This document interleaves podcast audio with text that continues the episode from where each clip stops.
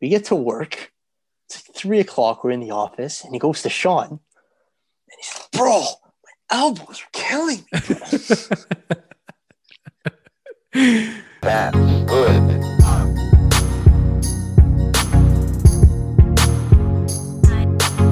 Welcome to the Manny Project podcast, where we reveal true stories of health, fitness, exercise, nutrition, success, and most importantly, failure.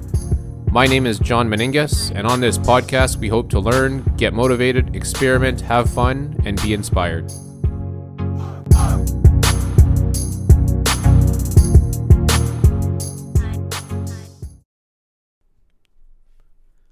Welcome to the Manny Project podcast.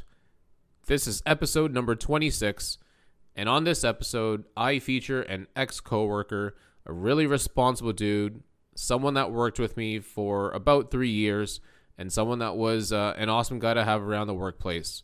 His name is Marcello Correia.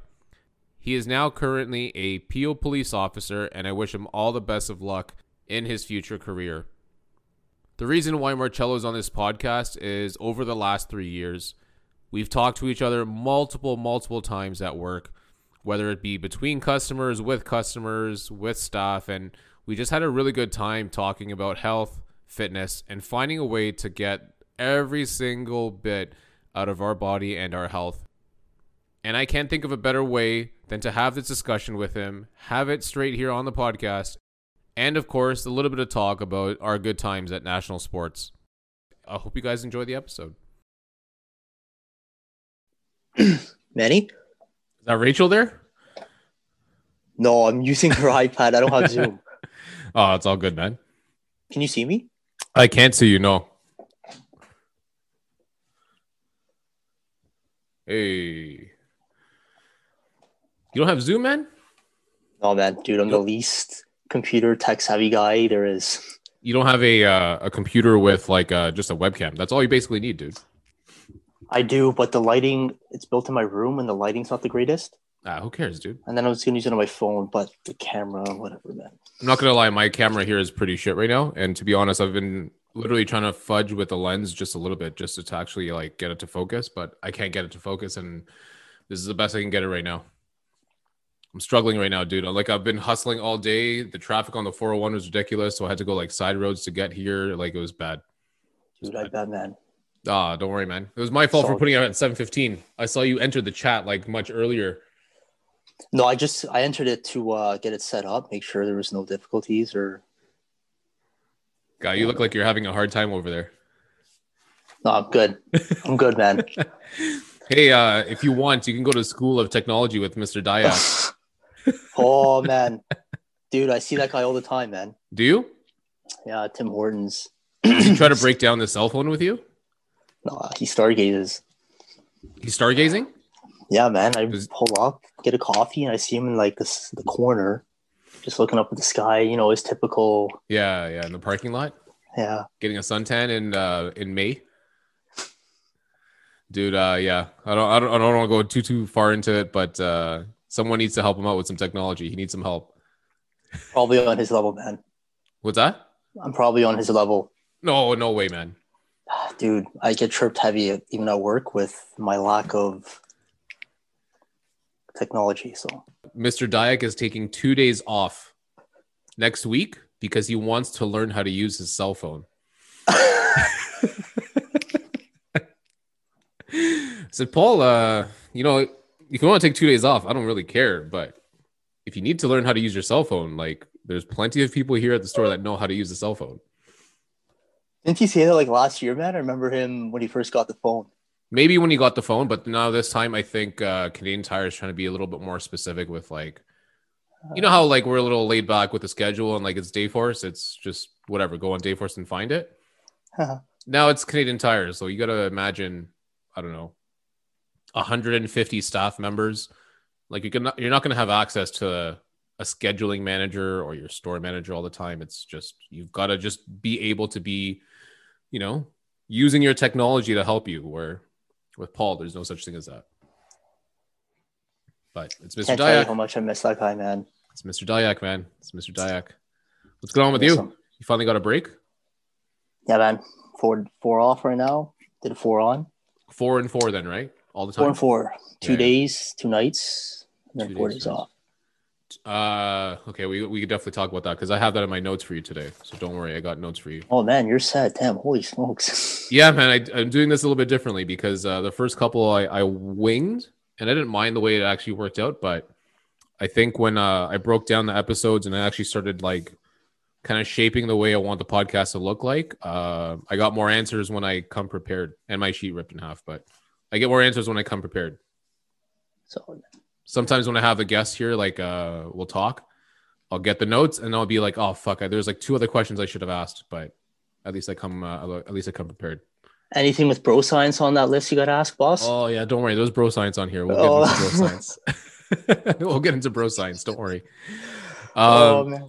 man, welcome to the podcast, dude. Welcome to the Manny Project Podcast. Thanks. man. Uh, I know we had many, many conversations at the store, whether you used to work at the store or whether you just pop your head in sometimes. And you always kind of picked my brain about why I would be doing a podcast or what I always thought about health and fitness. So uh, I'm glad to have you here because now we can actually have a conversation, a recorded conversation, something that we can talk about uh, and get some, you know, misconceptions out there, get some thoughts and theories out there, get uh, the way that you train and get the way that you're actually dealing and working with your daily lifestyle as it is right now. So uh, we'll get into a whole bunch of those things. We'll get into a whole bunch of those things. But uh, welcome to the Manny Project Podcast, man. Thanks, Manny. Thanks for having me. Appreciate Anytime, it. dude. Anytime, anytime. Um, just just for a staple, just for the standout, give us an intro as to who Marcello is. How do I know you? Give some of the listeners, you know, the background story about who you are. Yeah, so I think uh last time I spoke to you, Manny, my mindset has shifted on the health and fitness from Oh, okay. typical bro science and the bodybuilding split and everything. So Nice. I thought you, I thought you were gonna say the last time I saw you when I was like trying to be firm with you guys and get your just just move out of the fucking way of the store. yeah, no, I'm glad you have me on here because we can chat and get a little more in depth and uh my mindset has changed so we can talk about that. Shifted a little more like yours now. But anyways, a little brief brief intro on myself. Used to work with Manny at uh, National Sports. Uh, was there for seven years. Was a key holder there for Manny. One of the best managers Hey, I've had. Taught me a lot and Thanks, was very patient, very patient with my uh, stubbornness. dude, with the staff that we work with, patience is a virtue at that store. Oh yeah, oh yeah. But uh, yeah, fitness. Man, ever since I was four years old, I think what really sparked it. I was a high energy kid. Never forget. Uh, one night I went to bed and I couldn't sleep throughout the night, and I see uh, my dad has a show on the TV, and it's it's wrestling. Kurt Nice. Angle versus the Big Show. Kurt and the Big Show. Okay, is this Kurt and the long haired Big Big, Show. Show at the time? No, this is this is Buzz Big Show, Buzz Okay, Cut, nice. Friday night, SmackDown, Nice, and I was like hooked, man.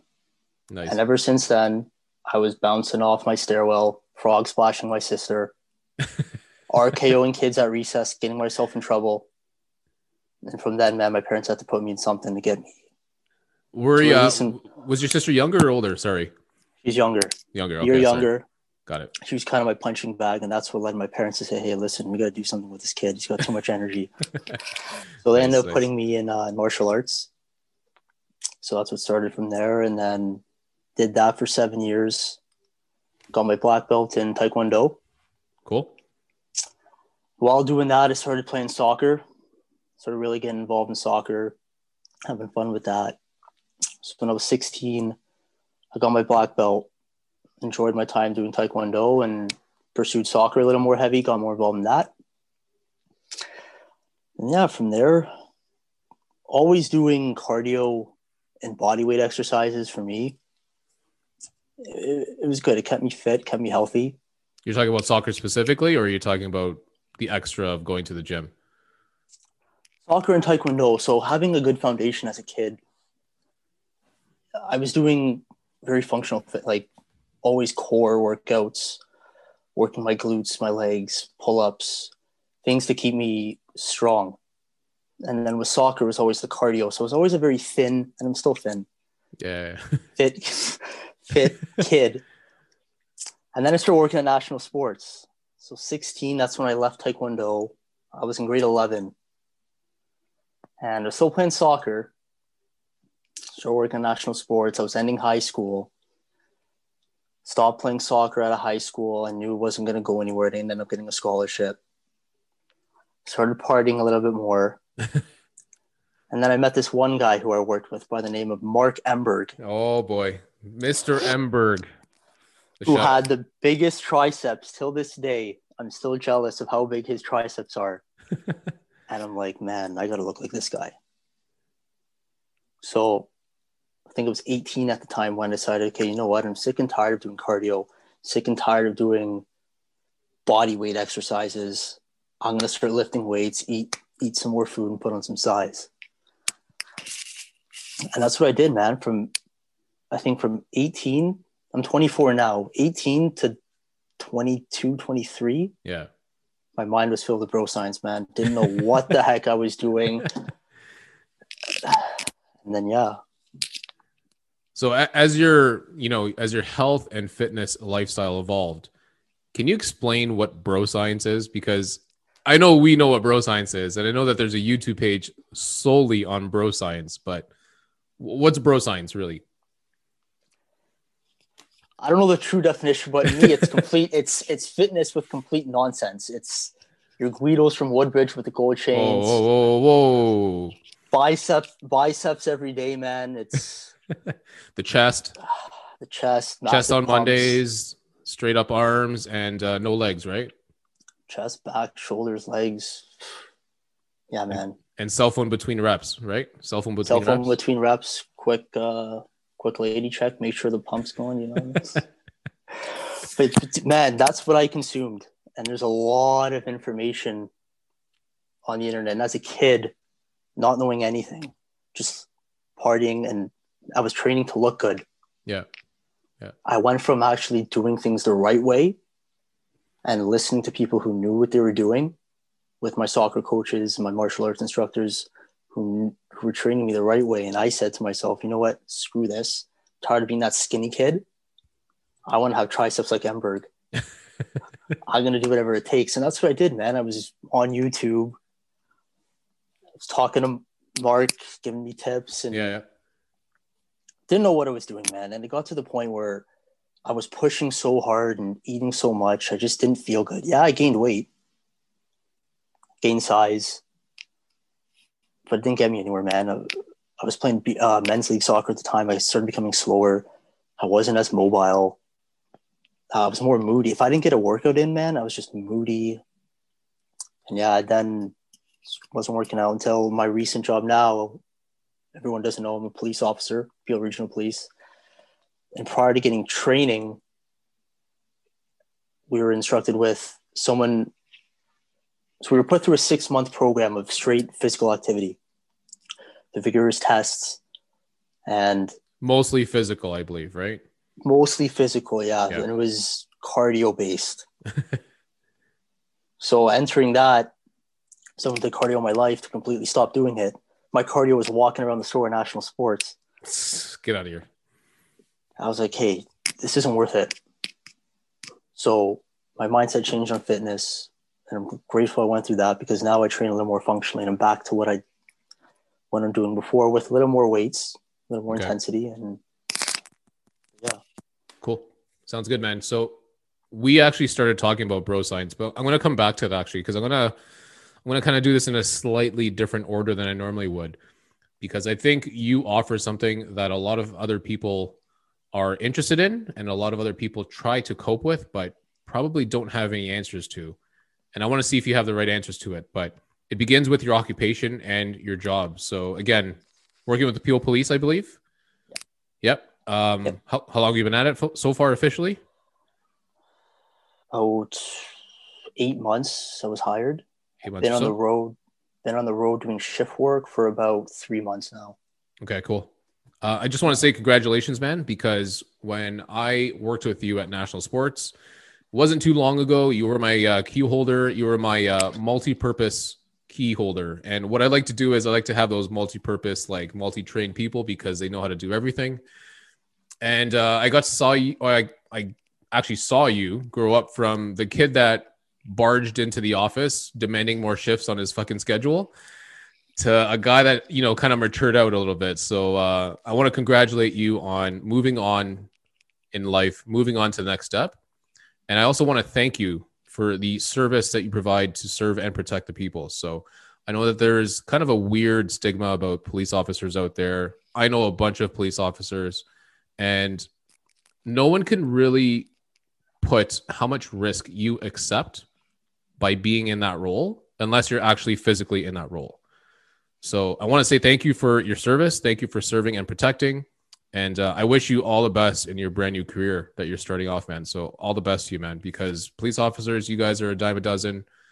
You guys, you guys keep things in order. So I really wish you guys all the best of luck and all of this stigma about, you know, defunding the police and taking away, you know, resources away from the police officers. That's BS. In fact, you should probably be putting more resources into police officers if you want them to become better. Yeah, Manny. Uh, well, thank you. Appreciate that. Wasn't expecting that, but yeah, like you said, you nailed it. Resources is what's key, man.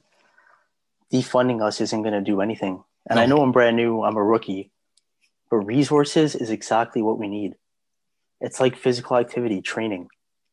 You can train a thousand times for a high risk situation and the one time it does happen, you got to be ready. You're, you're on the go. You know what I mean? So, more training, a better understanding for the public to see what goes on. Me being brand new, you know, coming from a retail background and entering this world of policing, it's like, holy smokes, especially my first month. It's like all this stuff goes on. Like, wow. Yeah. So, like you said, training, and it starts with your physical activity. Without physical fitness, when you choose policing, you can't be unfit. And you know that, many Every time someone come in the store, you know, chasing people out, you have to have that card. you have to have that cardio, and I. So. You have to have that, yeah. that cardio and that courage to walk into that shelter across the street. You know. Been there a few times since the job. I know you have. I know you have. Um, but I want to say, uh, I want to kind of like break down what that means to be a police officer because I, I actually don't think that a lot of people understand how complicated that could be for one individual. And you're a new person walking into the field. Whereas I bet other people, whether they're officers or nurses, live a very similar lifestyle. And that's shift work. We had many, many conversations about this at the store. What is shift work like, and how has that really changed you when I first started working shift work, the first person I actually thought it was you.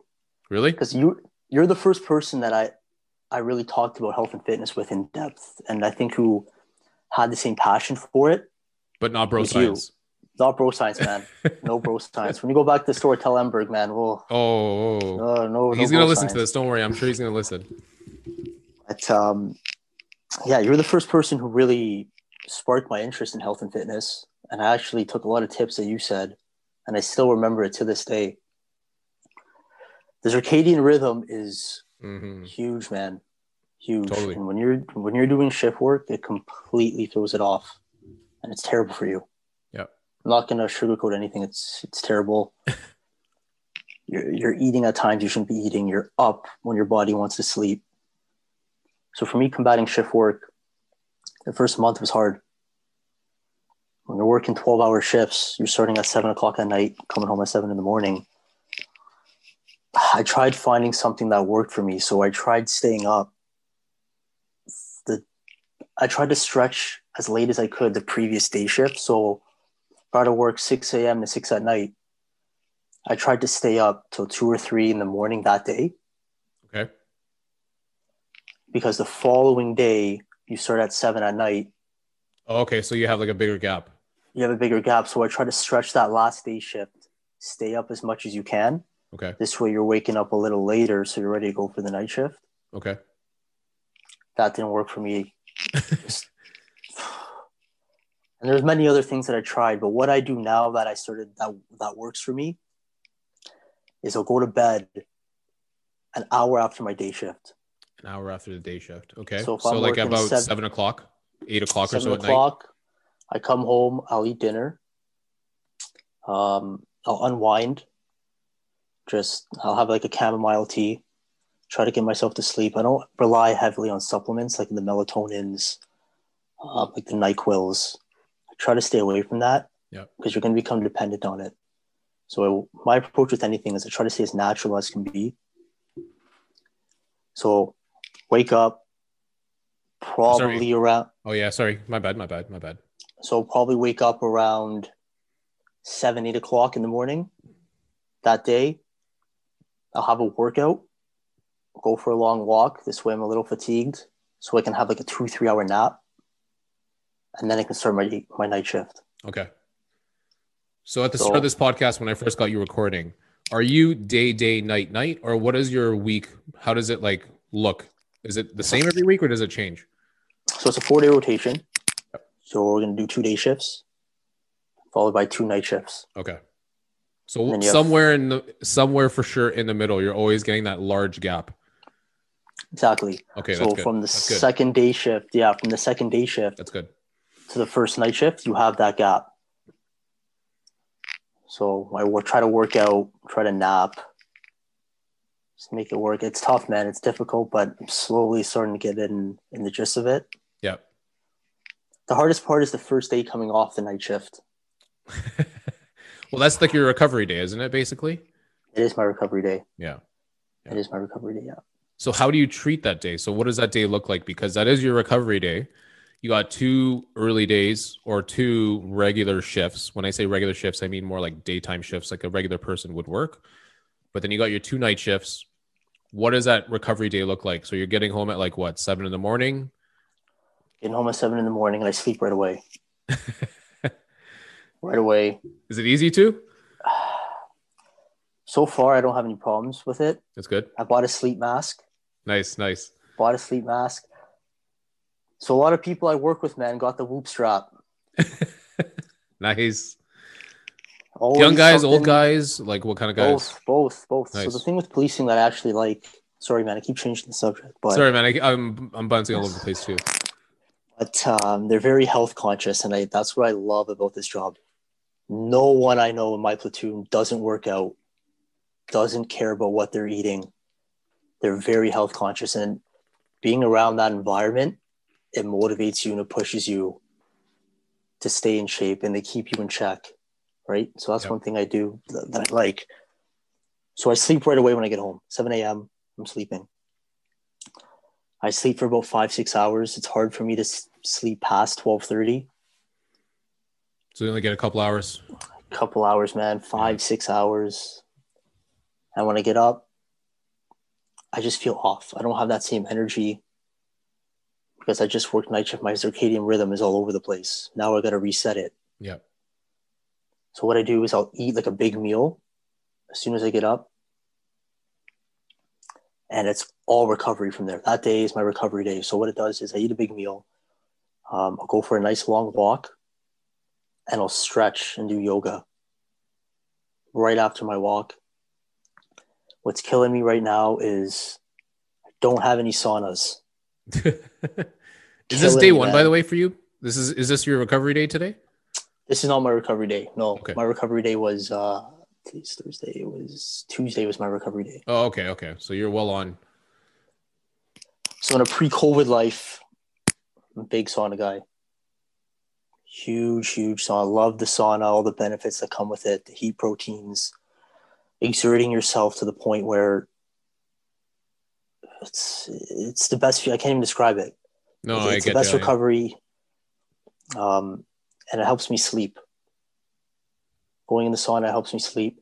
I'm big on the cold, the heat, cold. Um, I'll take shock? a cold shower. Yep. Yeah, cold Yep, shower, cold shock, sauna. So that that helps me big. So what I do is after my yoga session, hop in the shower, cold. Two minute cold shower, freezing cold. Yeah. That's a game changer as well. And then I'll hop in an Epsom salt bath. I'll bathe in there with uh, some Epsom salt for about half an hour, Yeah. and then I'll just chill. I'll have another meal, have another meal. Big tea guy, have a tea, and I sleep for about ten to eleven hours just to try to make up for that. Yeah. For yeah. sleeping five, six night, six hours on the night shifts. Try to have 10, 10, 11 hours sleep. This way, by the second day off, I'm back in rhythm. It doesn't Back onto the mess me up. daytime rhythm, I guess. Yeah, my Yeah. circadian rhythm starts to pick back up, and it doesn't throw me off. So It's good. Um, I actually kind of like the fact that you said sleep mask because what I said and what I've uh, what I have here in my notes is specifically how have you adjusted your sleep? So obviously your sleep is now dependent on your workplace, but for me, whenever it's 11 a.m., 12 p.m., 1 p.m. in the afternoon, and I want to take that midday nap, it's too bright outside, man. I can't take that nap because it's so bright. Like I just feel like that light's on me all the time. So the fact that you got the sleep mask, is it like the full, just the eyes, any light in at all whatsoever? man, Like, I got the good one. It's weighted. Oh, nice, it's not. nice. Ma- have you heard of Manta Sleep? I think so. Does it actually play a sound as well too? I think I heard about that one. no, I'm not that bougie, man. Oh, okay, okay. Pretty good. That sounds pretty good. um, no, it's weighted. It's amazing. So it puts pressure on my eyes, Nice. like not my surrounding my eyes, Yeah, yeah, yeah, yeah. And that Because I think pressure. if it puts pressure on the physical eye, you're in trouble, man. oh yeah, man. But man, the pressure, like it just stimulates. I don't know. I just feel relaxed. yeah. Another thing I'm I should be getting is uh, blackout curtains. With COVID, it's, it's been hard to find in the measurements. Looking online, it just hasn't worked out. But blackout curtains is It's a big is one. good because anything with light, man. uh, Me, I never worked a night shift. You know, with national, I'd have afternoon shifts.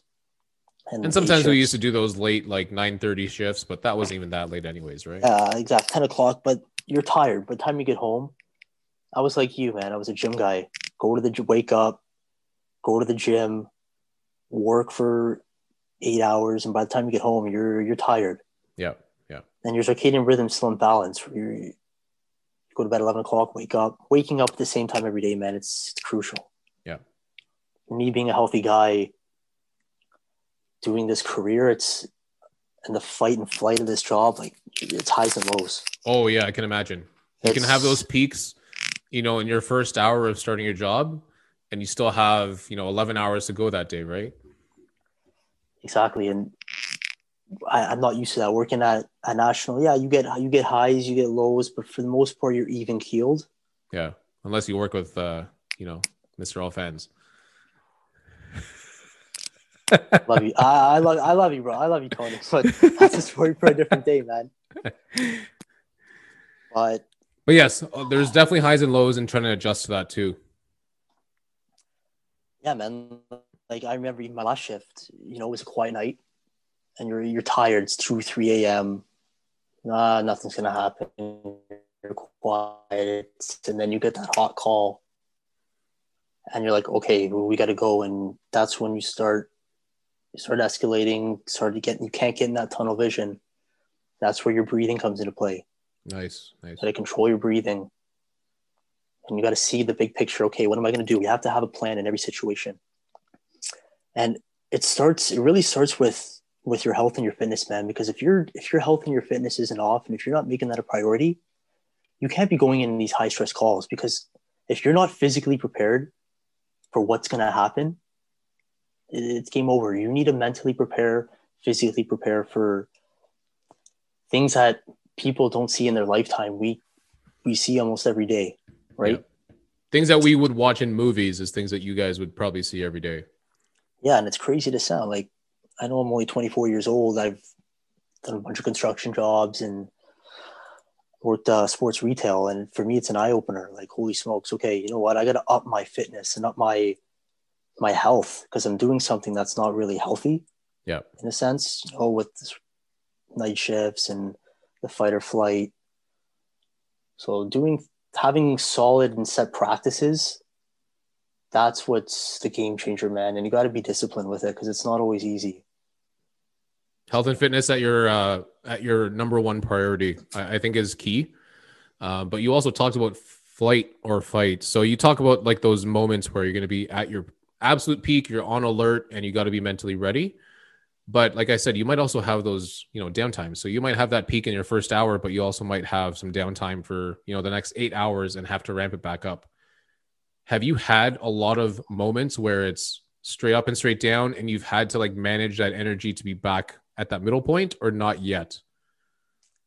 Yeah, I have. Uh, I've, I've had some pretty high stress calls. I don't want to get too into it, but it's It's cool. Don't have to get any specifics. But um, yeah, so uh, like I said, I've I've learned a lot from the points that you taught me.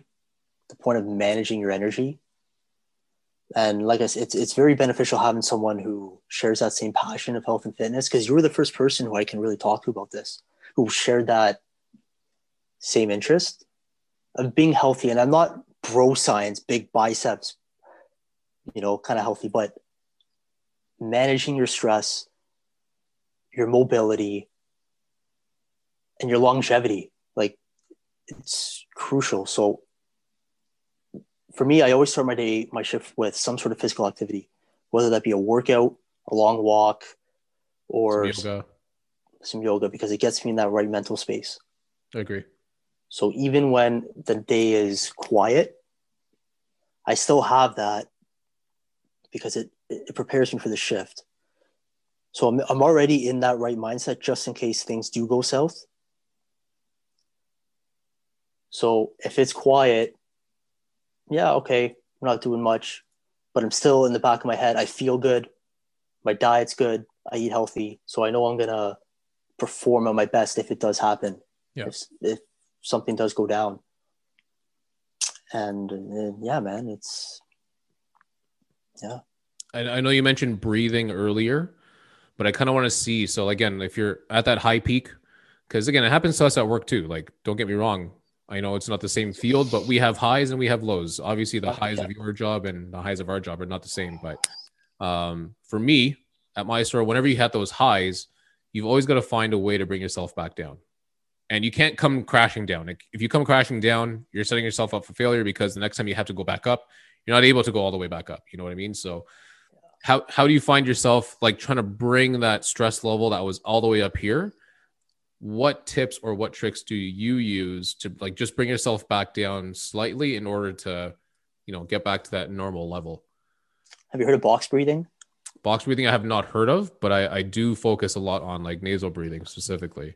Have you heard of Wim Hof? You heard of him? No, The Iceman? The Iceman, Wim Hof? no, no. Game changer, man. So he's a very unorthodox, search him up, but he's gone through a tough life. Okay. Um, his wife committed suicide right in front of him, and it kind of messed him up a little bit. He has he had to raise five kids, didn't have any money, so he went on a mission to basically change his life and uh, help people who overcome trauma and better deal with stress. And it's through his breathing. He has this breathing exercise. What he does basically is you take 11 deep breaths and you hold the breath. Okay. and you hold i do it every every morning or every night. It's a 10 minute breathing exercise. And you hold your breath. You take these breaths in through your stomach. And it, it's like a it's a wave. You breathe it into your stomach up in your head and you hold it you breathe out and you do that 10 times and then on the last breath in, you hold for about a minute, 30 seconds. And then you hold it for about 15 and you release. And it's a 10 minute cycle, followed by a cold shower right after that. Search it up. It's called the Wim Hof method. Wim Hof. The Wim Hof method, man. I think you'd like it. I'll take a look at it. But um, gain, like, I just feel so my my clarity is just amazing. Yeah. But so yeah, I started incorporating his method, and uh, that really helped me out a lot.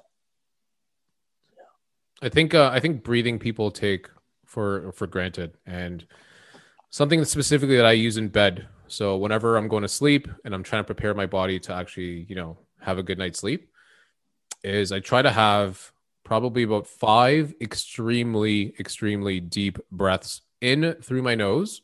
So hold it in, and then I hold it in for as long as I probably can without like causing too much stress but then slowly exhale that. And I do this in my pillow. I don't know why I do it in my pillow. I should do it like when Mhm. I'm sitting up or something, but uh, I've gotten used to this, you know, a little bit, a little bit of a method of taking five really good deep breaths. Because what also happens throughout the day is, you know, again, if it's your work, if it's my work, or if someone's working at like you know Walmart, we're moving around a lot. We're talking to people. We're walking. We're reorganizing things. Like the one thing we never really focus on is the way we actually take air into our system and the way that air actually goes through the system.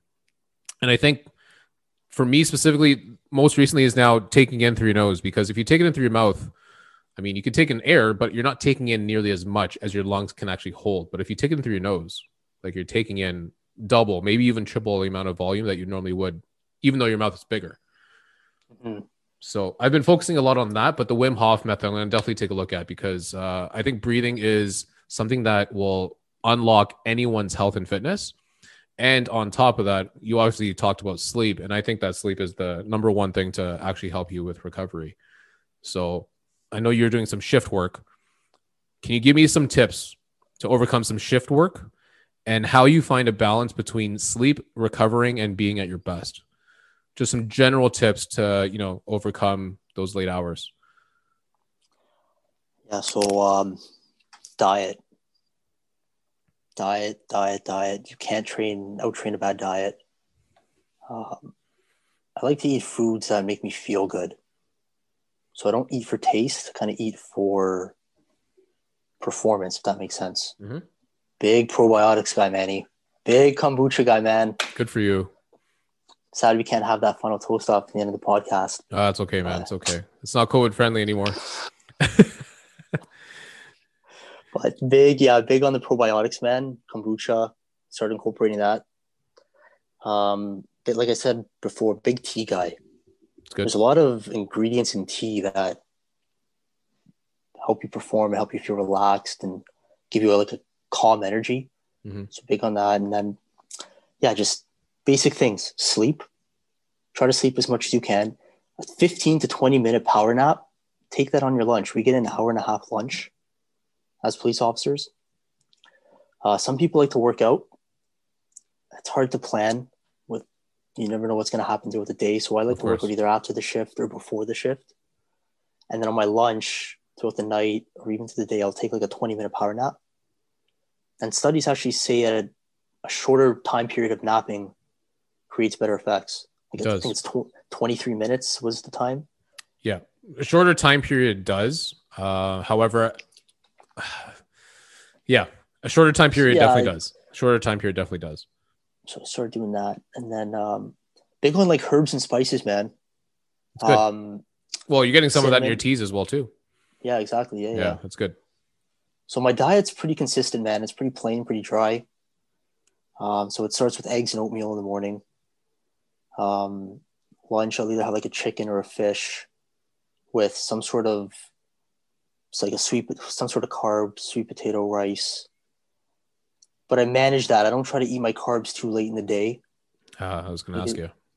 Yeah, so it's strategic, and you learn all these things. And I'm grateful that as police officers, how much they trained us on diet, your fitness, activity. And I'll touch on that maybe later on in terms of like your training style and how to incorporate it. But I eat every two to three hours and I eat strategically. I don't eat too much carbs. My protein's higher. But yeah, I always have vegetables, greens, fruits. And yeah, man, just try to eat healthy, no deep fried stuff. Big on cheat meals though, man. On my days off, I believe strongly that a cheat meal is is necessary, man. Which like, is if not two, number one go to. Oh man, Lizette's in Mississauga, the shawarma, or C and Dub's burger. Oh yeah, yeah. But man, I think it eating clean all the time. It's it's not fun. It's not exciting, and no, I know that man. Drift. I know. I know. So having that that cheat meal, it it refuels you. Yeah, no, it totally does. I think. I, I, think it's absolutely important that you need to let go because it's really yeah. nice that you're regimented and it's good that you're staying on par. But like you said, it's not always the sexiest thing to do, man. It's it's not the prettiest thing to do, but it's the most effective. It's just not the prettiest to do. So if you have to mentally take a cheat day, like that's there's nothing wrong with that. And I'm not Tony Alfano style where it's just like asparagus and then fish in the oven. No, no, no it's chicken and broccoli. Or, or chicken, broccoli, salmon. Chickley, broccoli, salmon, and what we found out the other day is a lot of eggs. A lot of eggs. Yeah, a lot of Was eggs. it him who had uh, the eggs for dinner? Was he the eggs for dinner kind of guy? Mm, Not that I know of. Um, yeah, you're talking about eating your eating habits and you know having some healthy eating habits. Um, what challenges do you have with eating on work, especially since you have shift work? Mhm. It's kind of weird. I thought like, okay, you could think to yourself, imagine eating dinner at like three o'clock in the morning, Mhm. but you delay your meal time. So if I start a night shift, for example, because day shifts don't really change, eating wise, Your day's are the same. days are the same. And you know me, got in trouble for this. I'm always eating. That's one thing that sucks about retail. Can't eat. no, you can eat. You just got to clean up your gnocchi that you dropped at the cash. Bro, lasagna. But yeah, I, I'm, I'm eating every two to three hours. okay. Um, Are you packing? change. Like, are you meal prepping, or are you just packing like snacks with you? I don't meal prep. I cook my meals. I just don't have a specific day for meal prepping. So I'll come home and I'll cook my meal. Okay. But it's it's quick, basic, bland. Like I said, I don't really eat. It's not sexy at all. Like it's sweet potato with salt and pepper, chicken breast with garlic, oregano, salt, pepper, maybe a little barbecue sauce. It's plain. But for me, it does the job, man. Um, night shifts when I wake up, I'm waking up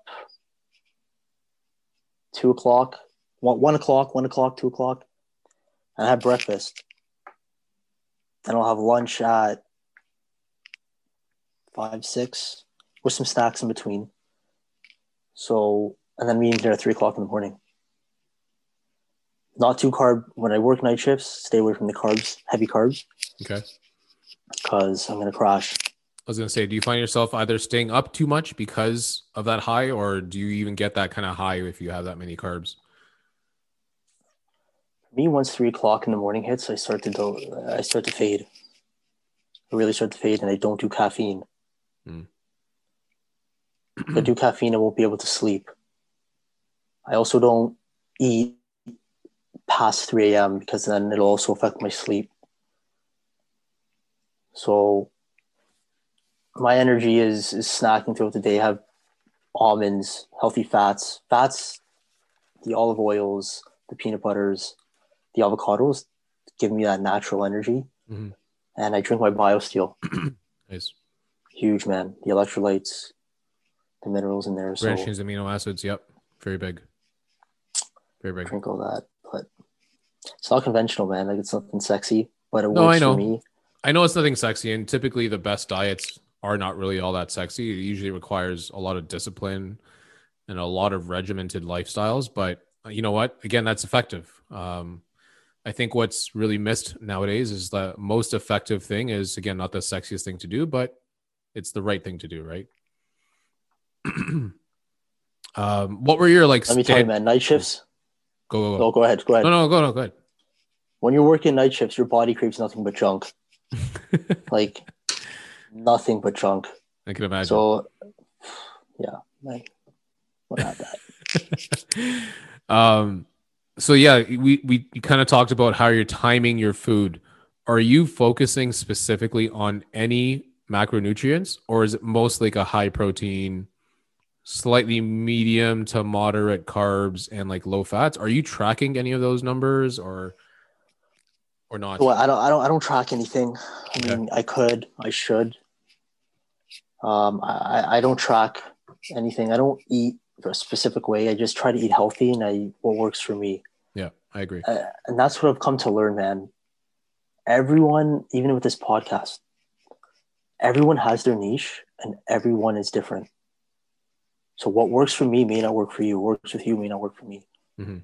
And that is so important, man, because I remember for the longest time watching these bro science videos and talking to the wrong people and thinking that what works for these guys is going to work for me. No, absolutely not. Everyone has a different body type. Everyone has different styles they like to train and do. So yeah everyone has different energy needs Exactly. And I can't stress that enough. Just you've got to be able to dig within yourself and find what motivates you and find what works best for you. So, works best for me is always eating two to three hours. Uh, I haven't tried anything else, so it could be biased. I know the intermittent fasting. A lot of guys at work, yourself. I don't know if you still do it. Yep. Yeah, I'm still there. A lot of benefits with that. For me, Every two or three it. hours, like you said. Uh, yeah, two to three hours because it, it gives, I'm not a caffeine guy. I have one coffee in the morning. That's it. Uh, I don't want to go too high because with caffeine, man, it gets me up there. Yeah. You don't want to be up there going in a high stress call. So, eating fruits, veggies, snacks, and like I said, like certain foods make me feel good. That allow me to do my best, like almonds. A lot of healthy vitamins and almonds, healthy fats, magnesium, which helps me relax a little bit. My muscles relax. Avocados, blueberries.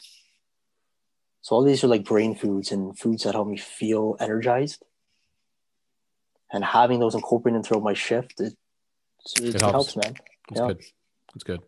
So from the sounds of it, though, it doesn't sound like you have any very particular diet that you follow. So Oh, not all for the. Have you ever tried any of them specifically? Have any of them been successful with you that you can think of, or not? I really? tried. I tried um like carb loading. Hmm. Like um one day like super heavy carbs, the next day no. Chill out. Yeah. Um, somewhat tried the intermittent fasting. Oh, man, that was tough. it's not That for tough. everybody, man. But you know what? I heard it takes a while for you to get used to it. So I heard like after like a week or something, once you fully dive in, Yeah. Yeah. You start to get a, you, would know. But It's not for everybody. It really is not for everybody. but yeah. Cool. Um, I remember you from the national sports days. I remember if I had you on cash, I'm going to use you on cash as the example. So if I had you on cash, you know, I would expect a page over the headset. Hey, Manny, Tone, Sean, can I get you guys to cover me on cash for a sec? I go take a piss. And I always remembered this guy always going upstairs, filling up his water bottle, coming back downstairs, filling up his water bottle, drinking at ca- like you had your water attached to your fucking hip. So has that changed at all? Or has not changed one, if not got worse, man. seriously? Man, can't. That's another thing I completely forgot. I'm glad you brought it up. Hydration, man. Absolute. Like, I got the big mammoth mug before I left. Okay, two nice, things. nice. Two things I bought before I left National, man, was the mammoth mug, and it stocked up on BioSteel. hey, I know your hookup. Don't worry. I know who your hookup is. Uh, Yeah, I know. Don't worry. and man, it, it, it fuels me to protect you, just in case something happens at National. You know. Yeah, huge, man, huge. Uh, I'm drinking. Try to do a gallon okay. every day. Try to do a gallon, if not just under that. Uh, I'm gonna. my Um, math is awful, and I don't have my phone with me. But uh, you got that in liters? Is that? I think it's like 2.2 or 2.5 or something like that. Uh, I think it's uh, three liters. Almost three liters. Okay, cool. I think it's three liters. Yeah, Okay. but um, How many Yeah, I hit that mammoth do you try to smash? One of those or two? A I try to do one and a half. okay. Okay. Then I have a bunch of water bottles when I'm at home, so it, it's just under a gallon. Okay. Just under a gallon. Um, yeah, man, huge. So Keeping what got you into? loose. Yeah, I wanted to ask what got you into drinking so much water because you were always working for me and you were always drinking that damn Nestle Pure Life water. You always use that filter upstairs, but what what got you started to begin with? Bro science. Seeing those guys in the white beaters with the gold chains with a huge chug of water. Yeah, yeah. That's what started it. And then I'm like, okay, if there's one thing that bro science actually says that's good is drink your water. So if there's one thing I'm gonna take out of this is water. I thought Bro Bro Science Science. was like totally non-water. Nah, man, bro science, you know the the big uh, Walmart jugs, Of course. water. Yeah, of course. Like the their water cooler jugs. Yeah, man. No, I just Yeah. figured that because if uh, if you wanted to be swollen, if you want to be, you know, vascular, Oh yeah, you gotta eat a bunch have less salt. water in you. Yeah, a lot of salt. like Mr. Dyack once told me, I eat salt with no water, so my veins look good. Jesus And Christ. Jesus. yeah, man, I thought we are gonna avoid this whole thing without Paul, but I guess it's inevitable. I love that guy. Miss miss that guy, man. Miss him wholeheartedly. Uh, so yeah, water, big guy on water. Um, honestly, dude, I, I have this biggest problem. So I too bought a mammoth mug uh, I want to say about probably four months ago or so, maybe five months ago. I fucking love it. But one thing I have the biggest problem with is going to the washroom all the time. So look at this guy. How do you even cope with that at work? Because you're on the, you're on the road all the time, aren't you? So I remember my first day on the job, asking. Uh, I'm with a coach officer, and I said, "This is going to sound really weird as a first question, but uh, I drink a lot of water. Uh, like, am I going to get in trouble for having used the bathroom? Where do I use the bathroom?" And it just so happened he pulls out even a bigger jug than me. And he says, "Oh, buddy, don't worry, man. I drink a lot of water too. We go to, we can go back to the station, or we can go to Timmy's." like, I'm like, "Oh, thank God." So that worked out. But nice.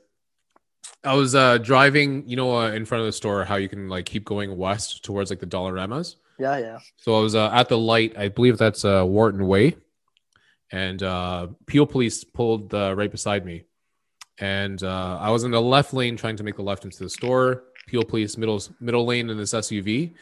All I see in the side window is this big mammoth mug that he has, this big red jug that pulls up. I was like, God damn! Like, where the hell is this guy gonna go take a piss afterwards? Like, I have to go take a piss every thirty minutes. But you guys on the job, man, I don't even know how you guys do it. So a running joke with me, I know Rachel always chirps me. He's like, "Go piss anywhere. You find me a bush, like anywhere. If I have to go, like I'll make it happen. Yeah, I got to be more careful now that I'm in the public eye. so I know all I know all the hideaways in Peel. At least Oh, in, goodness. The 12, in, in the 12 division area. So Oh goodness. I'm lucky that way. So Um, I'm gonna share with you a kind of a weird story. I know this is not really a a tasteful story to share, anyways, but uh, I was with my girlfriend and uh, we were driving home from like downtown. Uh, we were probably about 15 minutes away from her house. And I was dropping her off, but I had to go. I really had to go take a piss. So, um, like you, I was drinking a ton of water. I was always drinking a lot of BCAAs, having vitamin drinks, protein shakes. Like I was always into that. I was always drinking something. And uh, long story short, um, I don't think we would be dating if I ended up pissing my pants. But I was like that close. I like hopscotched uh, a curb with my Honda Civic. I jumped another curb and I went against like traffic just to get to this gas station and uh, I made it happen. So I Solid, understand the urgency. I understand the urgency, man. man, I go. I can't even count on my fingers how many times I go a day. But it's important. Yeah, super, super important for you to hydrate. Super, super important. Um, we talked about being at your peak performance and being at like that level and being ready to perform. And usually Mhm. that incorporates your health and your diet and your fitness as well. Um, but what I also want to talk about is uh, some of your recovery. So you need to find a way to bring yourself back and bring yourself to that prime stage. So, what philosophies do you believe in, whether that be with rolling, therapy, massage? Like, what are some things that you believe in to like bring your body back to like that peak stage? Yeah. So sleep once again. Sleep's very big. Um, I see a massage therapist now that I have benefits. One thing I very fortunate to have. I go once every couple months, just get some work done, like a full body. She stretches me out, like deep tissue massage. It's good. How often do you try Uh, to go? I try to go once every two and a half, three months. Okay, that's I good. should be going. I should be going more. Um, wearing that vest, ten pounds, and then on your waist. it's not good for your hips, man, at all. So I stretch daily, daily, daily, daily, and I also do certain exercises that also help me because having that on your back all day and your and your hips create a lot of back issues, hips. Yeah. Things get out of out of line. So the way that I train and recover is for my job, my lifestyle, and um, yeah. So recovery, hydration. sl- I can't stress sleep enough, man. I got to get one of those Whoop things. I got a Fitbit right now. Maybe you and I one day can uh, go at it, see who see who enters REM sleep longer. I don't buy into I don't buy into Fitbit, man. It's Not bad, man. They're okay. Don't get me wrong. I don't buy into Fitbit because uh, out of all the sleep trackers, uh, the Whoop was the number one most accurate. In addition to that, it was also the least biased sleep tracker out there. so no sleep tracker can actually record 100% of your sleep. However, um, depending on the app or depending on the device, a lot of them can create a bias to whatever they want to promote. So if it wants to say that you're having good recovery, sure, it could probably say you have some good recovery, but that time period that a sleep tracker does not record goes typically towards a very specific bias. So that bias can be you're sleeping well, keep it up, you're doing such a good job, or it can be like you're not getting enough sleep, sleep longer. And it found that Whoop was the least biased to pick one of those routes, and it was actually the most accurate. So that's why I don't buy into Fitbit. Long story short. I fair.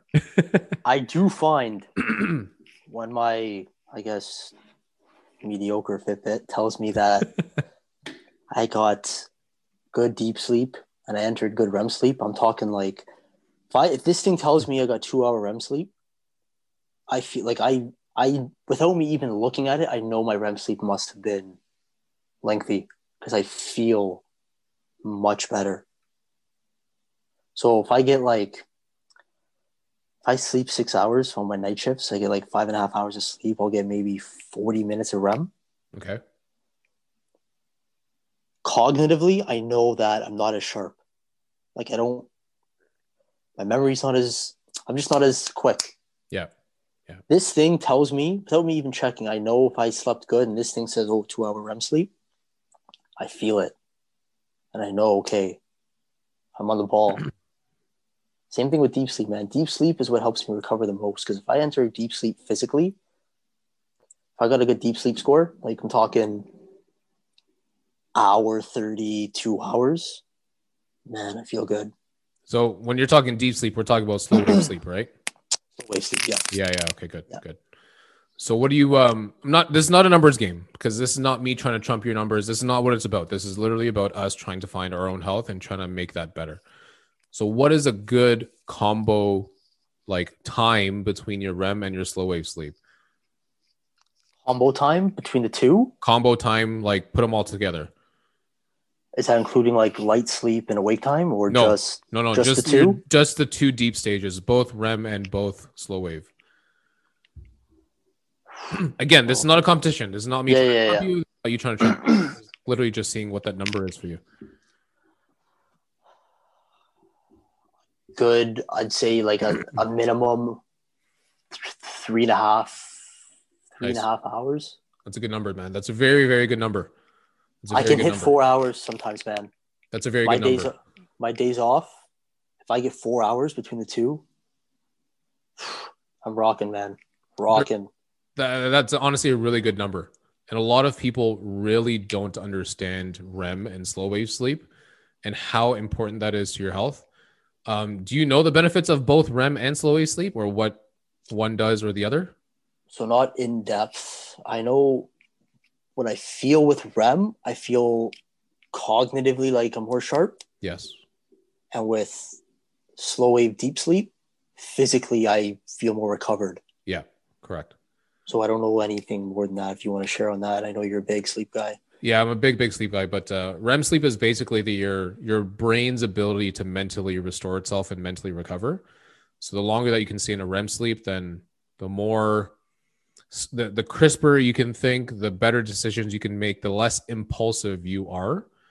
And then slow wave sleep is basically the amount of time that you can spend where your body is producing the most amount of hormone to like basically recover your body physically. So basically, the longer that you can keep yourself into those two stages, will mentally prepare you and physically prepare you to be at your best for the next period. And some people like really have zero idea as to how much they need of both. So if you're recording about three and a half to four hours of them combined, that's actually a really, really good number because a lot of people can't find themselves to go down that deep in order to get that sleep, if that makes sense. Oh, absolutely. I'm glad you brought that up, man. And it relates so much to uh, the lifestyle of a first responder because there's so many people I know, like older guys who get like no sleep, few hours. They got kids. They're on that go go lifestyle, man. Mm-hmm. And it it really affects your decision making. Oh, for sure. Not not having that quality REM or like just sleep, man. Like people underestimate how important it is. Oh, let me just have a coffee. It'll it'll boost me. Or let me take this pre-workout, get a workout in. But that only lasts for so long. And doing this job where the stress is high and you're constantly making big decisions, I can't imagine not being prepared, not having that, yeah, not having that sleep to allow me to make these decisions and do what I do. Yeah. So, and in fairness, and in fairness, I know you're a young guy just starting off. A lot of other people have a lot more things and a lot more issues probably yeah, exactly, way. Yeah. So like they're weighing out kids and they're weighing out a mortgage and they're weighing out, you know, some things that are happening in the community. So I know all of those things compound into one factor. Um, and obviously it's it's all about performance but at the same time you know obviously everyone's going through their own issues and everyone's battling you know x y and z. So it, it is challenging in that route. Has your sleep ever changed? Like did you ever have a different perspective of sleep before? And like what made you make that switch to be a little more conscious about how much sleep you're getting? I think from a young age my parents had I was always in bed.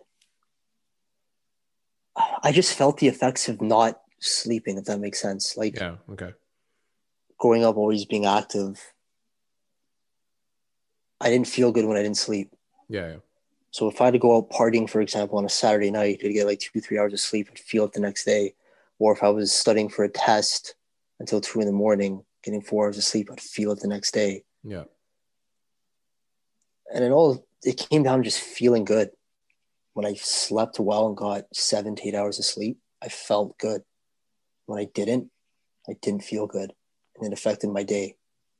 Was there a number, like a, uh, a number that you were at that made you know for sure that you were not going to do good or feel good? And obviously not two or three hours. Like that's obviously no one's going to feel good after two or three hours of sleep. So anything under six, hmm. I I can manage, and I can get by on six. Six is like my average. Like I okay, I can do six. Yeah. Seven, eight, feel like I'm good. But anything under six, I'm like, okay, I didn't sleep well. I gotta do something different in order for me to feel better about this and mitigate it, whatever that may be. Yeah. Uh, for me, the number has always been six when I was going through school and when I was going through university. Um, you know, it wasn't a great time for me, but at the same time, I look back and I always look at the number of sleep I was getting, and it was always around six hours, maybe five hours. And I was always that guy that said, you know, I'll be fine. Five hours is enough. Six hours is enough. But honestly, dude, like I'm getting eight and a half clean right now. And like I wish I can get more. So, so how long could you sleep? Like if you didn't work the next day, no alarm clock, nothing, if you had nothing planned, how long do you think you can? So here's my thing. I don't want anything ever not planned. Like I'm always I've got something on the go anyways. So um if I had I don't know, man, if if tomorrow was going to be raining 80 millimeters and I could not do anything, I could not row, my basement got flooded and I had to like literally sleep with no alarm. I'd probably what time is there now? 8 30? I don't know. I'd probably go to bed at like 10 30, maybe 11 and not get up until like 9 30, 10 o'clock if I could. But how do you feel if you think you get too much sleep? Do you think that's a thing? So here's here's a whoop strap answer. I always try to get validation based on how I feel when I wake up. So obviously, like you said, like with your Fitbit, when you get eight hours and it might say that you got three and a half hours of REM sleep, you might say, I feel good. Like you feel ready to go. I actually find for me, it's the complete opposite. So I found that when I'm waking up, let's say I've had eight and a half hours worth of sleep, and I wake up and I feel groggy, I feel slow, I feel I feel rested. I just don't feel snappy right away. I find that those are actually my best days. Those days are hmm. me at its peak. It might take my body a little bit longer to wake up, but the mornings where I actually feel like I bounce out of bed, I'm crisp, I'm ready to go. Those are actually my worst days. And mm. hey, that's just something I got with my whoop, and that's something I'm like been tracking mentally. But I find that on like when I'm really well rested, I listen to something specific on the Whoop podcast where if you get enough sleep, you're much significantly much less likely to be impulsive that day. And that's exactly how I feel when I feel groggy, when I feel sleepy. I'm more on my time, whereas, oh, here's water. Oh, here's uh here's some chips. Here's a banana. I'm gonna smash a banana. Like those days are the days where I feel like I'm bouncing ready to go. Whereas the other days I can make better decisions. And I think that comes down to basically everybody in their life. Like it, it allows you to make a better decision when you're well rested and when you're uh, able to actually think about the decisions you want to make. 100% man, yeah. Um yeah, so having shift work, I know that's really fucked with your sleep significantly right now. How long have you been at uh you said 3 months or 8 months now? Uh, on the road, three about two and a half, three months. Two and a half, three months. But you've been okay. So for about the last two and a half or three months, uh, how are you adjusting with your sleep? Is it working well? Is it not doing so great? Well, the first month was, was a gong show. Like it was just trying to find something that worked. Um, yeah, I was trying to find like, do I stay up and push the limit? Do I? Do I just shut it down right away? Yeah, and then cutting off when I stopped eating because when you eat, can you eat a meal before bed and sleep okay? You're asking me? Yeah. Well, because I also do intermittent fasting. Uh, it's different. Yeah, so like for me, I can technically, uh, uh, I hate to say it, but I'll go to bed with like a, a meal in my stomach sometimes, and sometimes that's actually yeah. good for me. But everyone's yeah, so different. Everyone's different. Exactly. Yeah. Yeah. For me, I because I'm struggle. eating for you it works. Yes like i said so everyone has their niche and everyone i'm just saying what works for me. Yeah i can't eat i can't eat before i go to bed. And i'll be up. Um but yeah so like i said so the day shifts don't my sleep doesn't change. Mm-hmm. the night shifts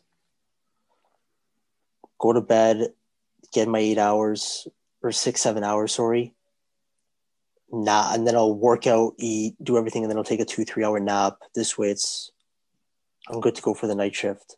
Cool, cool. Because I used to be up for 24 hours straight, trying yeah. to just stretch it and then and then crash make, the next day. Try making life or death decisions based on that. um, so you're obviously trying to like literally turn the lights out so you can actually catch some good sleep. Um, other than what was that breathing method you talked about? I saw West Home. Wim Hof. Wim Hof, sorry, Wim Hof. Wim Hof. Surprised than, you haven't heard of him.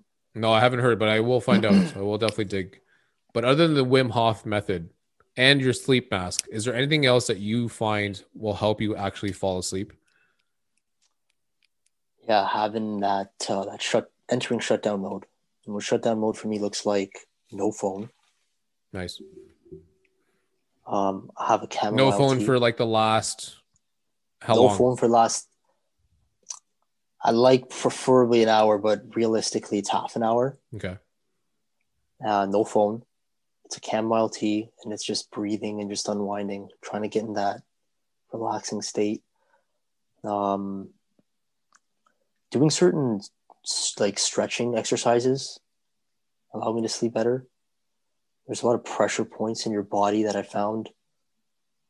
If you massage them and like put some oil, like some natural oils, essential oils is another thing I'm big on before bed. I'll have that going. It allows you to just unwind. Mm-hmm.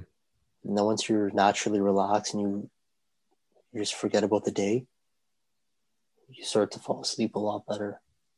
So I think you're uh, I think you're doing something similar to what I'm doing is basically you're trying to mentally prepare your body for sleep, right? Yeah. Yeah. I agree. A lot of people just don't think about that, man, because people just dive into the bed, pull the blankets over them. But uh, part of that circadian rhythm is actually preparing your bed for sleep as well, too. So you're getting into that step in that process to basically say, "Hey, body, we're turning the lights out in like the next 15 minutes. Like, get ready." So I think that's important, man. I think it's really important. It is. So keep it up. It dude. Thanks, man. I'm young. I know I have it a lot easier. I'm young. My body can maybe adapt a little bit easier but I'm trying to set up my body for the long term. This way, I don't I try not to run into any issues with it. So yeah, I think what's man, I keep saying I think what's important, but I think this is like really key to like the podcast is we're looking for peak we're looking for peak performance to be at our best in certain moments. But I think what's also important is not just to be your best, but to also be your best for as long as possible. And whether that's in sport or whether that's in work or whether that's as a parent, we're looking to be our best for as long as we possibly can. And uh, any tip or any secret that we can share in order to help people be their best, uh, I'm here to share it all, man. I'm here to share it all. Oh, I well put, and I believe your health and fitness is the reason for your success. Supplementation, that's one thing I haven't talked about, but taking I take my multivitamin, my omegas, my D3, big on probiotics. Um, yeah, it's everything, man. If you don't mind me asking, I want to dig into that. What got you into D3? Joe Rogan. nice. that got me too, man. That got me too. What specific? So Joe... Oh man, I may open up a can of worms, but let's do uh... it. Let's whip it out, dude. I already know where you're going. So, uh, as we all know, Joe Rogan is a big take care of yourself, eat the right food, saunas, D3, and I'm right there with him, man. Yeah. If you take care of your body, we live in Canada. We need sunlight. Yeah, it's yeah, we do. Like, I crucial. And in the wintertime, we all feel though the February blues. Like sunlight is so so important for everything. And um, Open it up, man. Don't worry. Just let it go. I'm gonna open yeah, it up after you, but in, open in, it up. In, in, in my opinion, in my situation, I'm I'm younger. I do things to boost my immune system. I try my best. It's my number one priority. So I feel like doing that compared to taking something that the government may tell you to take is not as effective for me as taking care of my health. Yeah. Because I feel like it works just as well. Yeah. All right. So do you want to walk down that road, man? I'm game if you're game, man. I'm game because I stand very strong on a very specific stance, but I'm game. I'm so, game. Let's do it. Um, before I go down that road, Hmm. We'll go down that road, trust me. But again, we don't have to keep this, so we can kind of edit it out if we need to. But as far as the game of uh, D3, um, I too, I similarly uh, listen to the Joe Rogan podcast, listen to everything that they say, and I haven't, uh, to be honest, I haven't been actually keeping up to date with a lot of it. Um, one of my favorite guests is Dr. Rhonda Patrick. Have you ever uh, listened to her? Sauna, is she the sauna lady? She's the sauna lady. Yes, I've watched got, like that the, the mole like on the cheek. Yes, yeah. yes, yes. But I watched. I yeah, fucking love her.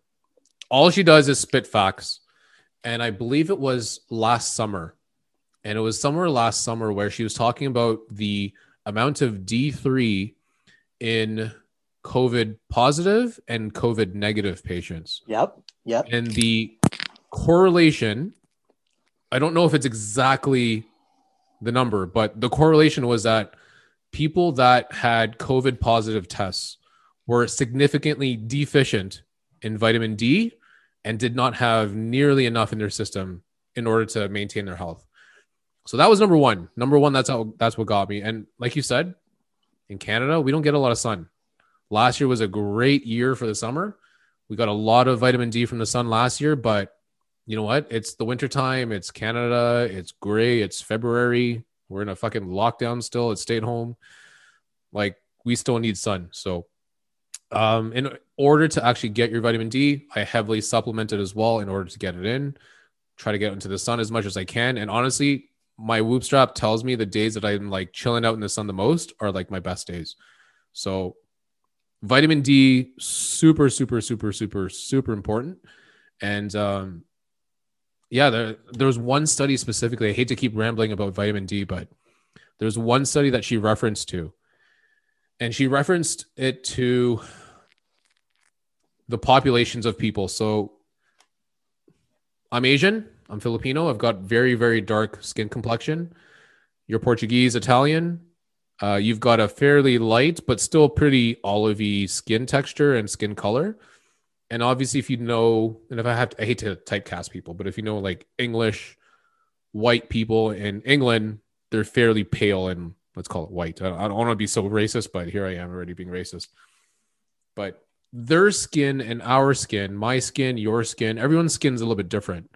But your skin type also determines how much of that vitamin D you're able to take. So if you're, I hate to say it, a, a white guy from England and you know you're pacey as hell, you're not going to be able to take on that vitamin D nearly as much as someone like me would. So for someone that's my skin tone, I'm actually able to take in more vitamin D, but I need to actually still take it in. Like if I don't take it in by the sun, then I got to supplement it somehow. But Dr. Rhonda Patrick, fucking phenomenal. And uh, that's where I lead with, with vitamin D. Yeah, absolutely, man. And it just touches on the mental aspect of it. Us being in Canada, not receiving that sunlight, being locked down through these winter months, man. Like you look at Florida, it's uh, whoa. well, there's a down. Yeah, they're open and we're closed. Like you got guy packed stadiums. I don't know if the UFC man was like a full house 15k. and they're getting sunlight, man. Yeah. But I I don't know if you saw recently Joe Rogan. He just he posted a video with a guy. He's Canadian. Oh, Matty Matheson. Ah, I can't remember the guy's name. Yeah, he didn't post that video. Trust me, that was not his video. That was on 6ixBuzz.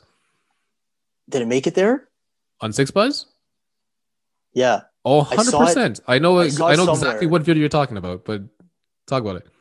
But man, it's it's it's true. Like us Canadians being locked down without it's not good for us, man. No social no. interaction, people not taking care of their health or supplementing and doing what's going to boost your immune system. It's like, all right, let me get this vaccine. That's going to solve all issues. Oh, is that right. going to make you? Is that going to make you feel better, man? I don't know. All right, so you want to walk down this road, man? Eh? You want to walk down the road? Uh, I'm game, man. All I'm right. a big, big believer in us. Like as humans, we are naturally supposed to be in shelter with artificial lighting, locked down with no interaction, man.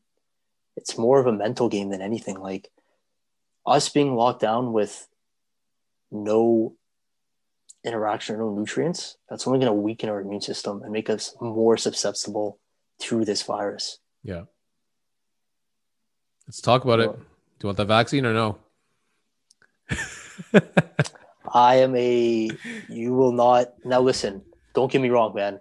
Senior citizens, people who are acceptable to a weakened immune system, by all means, absolutely. Yep. But now, if you're taking care of your health and you're making a conscious effort to boost your immune system through the right things that our bodies are naturally made to be doing through exercise, through D3, supplementation, your foods, your, your sleep, and, the amount sleep, of rest you get, everything like that, man. That's the best medicine you can have. Yeah, hundred percent. That's just my take on it. I know I can don't have a lot of I, a lot of heat's gonna come out of this, man. but that's so, just my opinion. No, don't worry, man. Uh, I a thousand percent agree. Um, part of me doing this podcast last year and starting it up last year was because all of this, you know, all of this talk, this fear mongering, all of this, you know, nonsense of don't go out, it's not safe, don't go talk to people, don't shake hands with people. Like, okay, fine. I need to be protected. I'm not going to be stupid. I need to be safe. I get that part. But at the same time, there was zero, absolutely zero information out there to say this is how you can better your health. And honestly, dude, I got so frustrated. I got so pissed and that basically got me to start the podcast. So um, I a thousand percent agree with you. If you're able to work on your health, and if you're able to improve your health by either supplementation, good sleep, very good exercise, and you know, able to supplement all of those other things with proper food, you know, positive mindset, positive attitudes, like all of those things come together to equal our health. And basically, we have that control if you want to, unfortunately, go and sit in front of the TV, have a bag of chips, go to McDonald's for dinner every every day. I mean, that's your decision. That's your choice. But uh, my choice right now is my health, and uh, I don't agree, and I don't believe that your health is all of a sudden solved by a vaccine. And I hate to say it, man, I've never taken a flu shot. So, you know, I don't really see a purpose for a vaccine at the moment for me, but I agree. You did say about uh, elders, you did talk about those are at risk, and you did talk about, you know, maybe perhaps going to see some grandparents. Those are very important factors for some people to get the vaccine. And I 100% agree and support anyone that wants to do it, but it's not for me. Absolutely. And what sucks about this lockdown is guys like you and me who can't go to the gym and can't strengthen our immune system. The number one thing that drives me nuts throughout this lockdown, and it may not be a big deal, but it is for me, is not being able to use a sauna. Man, the, the benefits that I experienced with that sauna, oh, like game changing, man. And guys like you and me who take care of their health and want to be healthier are at a hindrance right now way. because The right way. we need to be locked down and stay in our home. And that's what's that going to do for us, man? It's going to make us a lot weaker mentally. We're going to cave into what sitting down, watching movies, eating junk food, drinking alcohol. And all waiting for the of- answer to come to us. Like, man, if it didn't work the first time, like, come on, Yeah, I hear you. man. this we're we're entering a deep road. But I'll just leave it at you, you, health and fitness isn't meant to be confined within your home doing nothing to better yourself. Like it, having interactions reading books the gym the social interaction of just going to the gym and having that routine that mind like having a positive mindset is just the best medicine that you can have. And a vaccine's not going to do that Stay at home order is not going to do that either. But listen, man, we're in Ontario. This is what it is. And uh, we've got to live with it. you've been to florida right I've been to Florida, man. That was nice. i heard uh, the houses are not bad affordable We're in 2021 now. So I went in the summer of 2019. I went in in uh, May, actually. i remember And uh, guy, it was fucking spicy. It was hot, and um, I would do anything for that weather right now. Um, it was just hot. It was hot, man. Like I'm a sweater. I'm a, a sweater, man. Like I sweat, and I was sweating, dude, like crazy. it's good for you man It's very good for you. I read a study that apparently people who live in hotter climates with more sunshine are not only have a stronger immune system, they're likely to live a much healthier and longer life I believe it. than people who, like us, who are in Canada, colder weather. I believe it. I'm just, so passionate about about it, man. And this lockdown, like it Doesn't make sense. sucks. If I didn't have dumbbells or pull up bars, stuff that I can occupy my time with, uh, it'd be tough, man. It'd be very tough. Um, I kind of want to touch on that one sun point that you mentioned, but the sun point and uh, talking about D3 and talking about Dr. Rhonda Patrick and talking about Joe Rogan. Uh, one last little tidbit before I keep hammering that point home. One last little tidbit that I learned from them as well is that vitamin D is not just a supplement, it's actually a hormone that works live in our bodies. So the fact that you don't have vitamin D in your body means that you would be actually pulling away from what your body is able to do. Whereas when you actually give your body the correct amount of vitamin D, then you're actually able to be at your best. You're able to improve your immune system, improve your health. And uh, I think that's, like you said, important. I don't want to keep hammering that point home, but uh, I just wanted to talk about that because that was also something that I remembered very, very vividly about that podcast with her. It was that vitamin D is not just a supplement, it's not just a vitamin, it's an actual hormone that your body reacts with. So, um, any way that you can get it in, um, if you're talking about Florida you're talking about a lot of sun, makes a whole lot of sense to me, man. Makes a lot of sense to me. How much do you take in? Like how many IU? About 5,000, probably a day. Five thousand. Yeah. Nice. Because I feel that as if, again, their numbers that they recommended was anywhere from three to 5,000. And even Dr. Rhonda Patrick was taking in, I think, five to 7,000. Um, my assumption is that I'm not going to assume and absorb all 5,000 IU out of it. So if I, you know, overdo it just a tiny little bit, there's no such thing as overdoing uh, vitamin D3. Uh, in fact, you're probably just gonna, you know, excrete it throughout your urine. But at the same time, you know, I want to make sure I get in enough. hmm How about you? How much you taking in? Taking about two thousand right now. Okay, But, one pill, uh, one pill, one pill, two thousand. No, so it's in my Couple 1000s. multivitamin, Okay, and then the D three alone is a thousand IU, so it's two thousand. But you can get D three through um through like uh, exercise, like your body. Correct me if I'm wrong here, but sweating, something with sweating and working out produces or helps you attain it better, something like that. I don't know. mm, can't talk to you about that. I'm not sure about that specifically. Um, but again, we're no doctors here, man. We're no not sure. doctors here. That I'm not, I'm not 100 percent with, but It's all good. yeah. It's all good. The one thing that you mentioned, and I wanted to kind of like throw that vitamin D jab one more time in there, but uh, the one thing you did mention that you had at home were some dumbbells. So, COVID, pandemic times, how are you finding yourself staying fit during these times? The gyms are closed. Like, what are you doing at home? What's your workout routine kind of looking like? Are you working on your work break? Like, what, what, how does working out look like for you now in 2021? So, co- the whole COVID situation kind of worked out in my favor in the aspect of I took a step back and really questioned what I was doing previously. So when I was working at National Sports, I was doing the bro splits. Yeah. And honestly, man, it was the worst thing possible. Like every part of, yeah, I, I was bigger. My muscles looked a little bigger.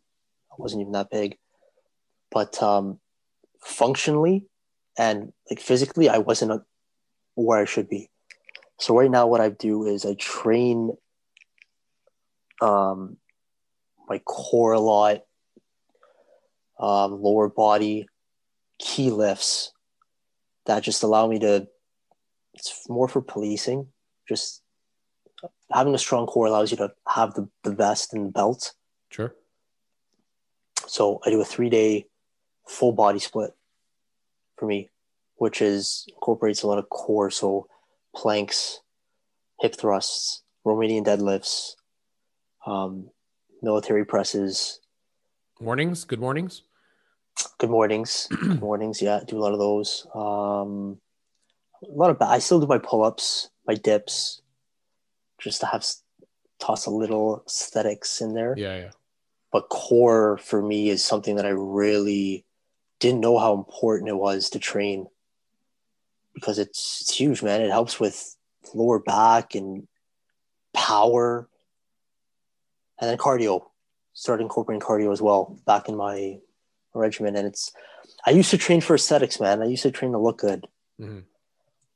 Um, I don't do that anymore. I train more for just to be For healthy. function. Yeah, I feel like I feel better doing it. Yeah. I agree, man. What? Yeah. So what uh, what kind of equipment do you have at home then? So what are you working with?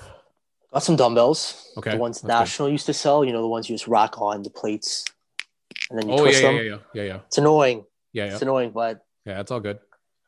I got that. I got a pull up bar. Nice. You know the yellow Lebert Fitness dip bars? Uh, no, but a dip bar. Get an idea. they're- yeah, dip bar. Okay. Got a dip bar. Got a bench and bands, resistance bands. Cool. And I know you said you were working on some cardio. So what are you doing? You still got that treadmill at home, or what are you doing? Uh, car- so with, I did a lot of Tabata style workouts. Nice. I don't know if you are you familiar with that. Yep. So that's pretty much it gets your heart rate up to begin with. Yeah. Um, and a lot of runs, runs outside. Um, but I do I like the Tabata style workouts. I learned that through my through policing It's good. because I learned through policing they were, they had fitness trainers in there who were, who told you how to train and how to have a healthy career and make it last long. Cardio is important, man, and I neglected it for the last three four years Bro for just for just for nonsense. So Yeah. yeah, doing cardio and I like Tabata style workouts, man. It's quick, it's efficient, and it gets the job done. Let's uh let's talk about Tabata because I I'm a big big fan of Tabata. So Oh, really? What, yeah, I love Tabata. I didn't know that. I didn't know that. Uh, big fan. Um, anything that gets heart rate up and um, I was a guy that really liked high intensity intervals. And uh, I hate to say it, but there's this thing out there where people just use the word HIIT just so simply because it's like the sexy thing to do. So like you'll see a oh man, I hate to do this, but you'll watch a workout video on YouTube or TikTok. I'm sorry, I know I'm, watching TikTok videos of people training, and they're doing like do? I know it's true, man, it's true, but they're talking about like doing HIIT training. Meanwhile, you got a girl that's like doing like this very casual like squat. I'm like, that's not HIIT training at all, man. Like, like get into like actual intensity. Doesn't have to be with like 500 pounds on your shoulders, but like make it intense. Like, let's go. So that's why I really liked about it because it's about movement. And I'm very glad you brought that up, man, because like you said, you're watching these things on TikTok and Instagram. There's a lot of information out there, man. A lot of people think they know everything. And I don't even know everything, man. Yeah. I'm talking, I don't know anything, but I really think it's important for people to understand just do what makes you feel good.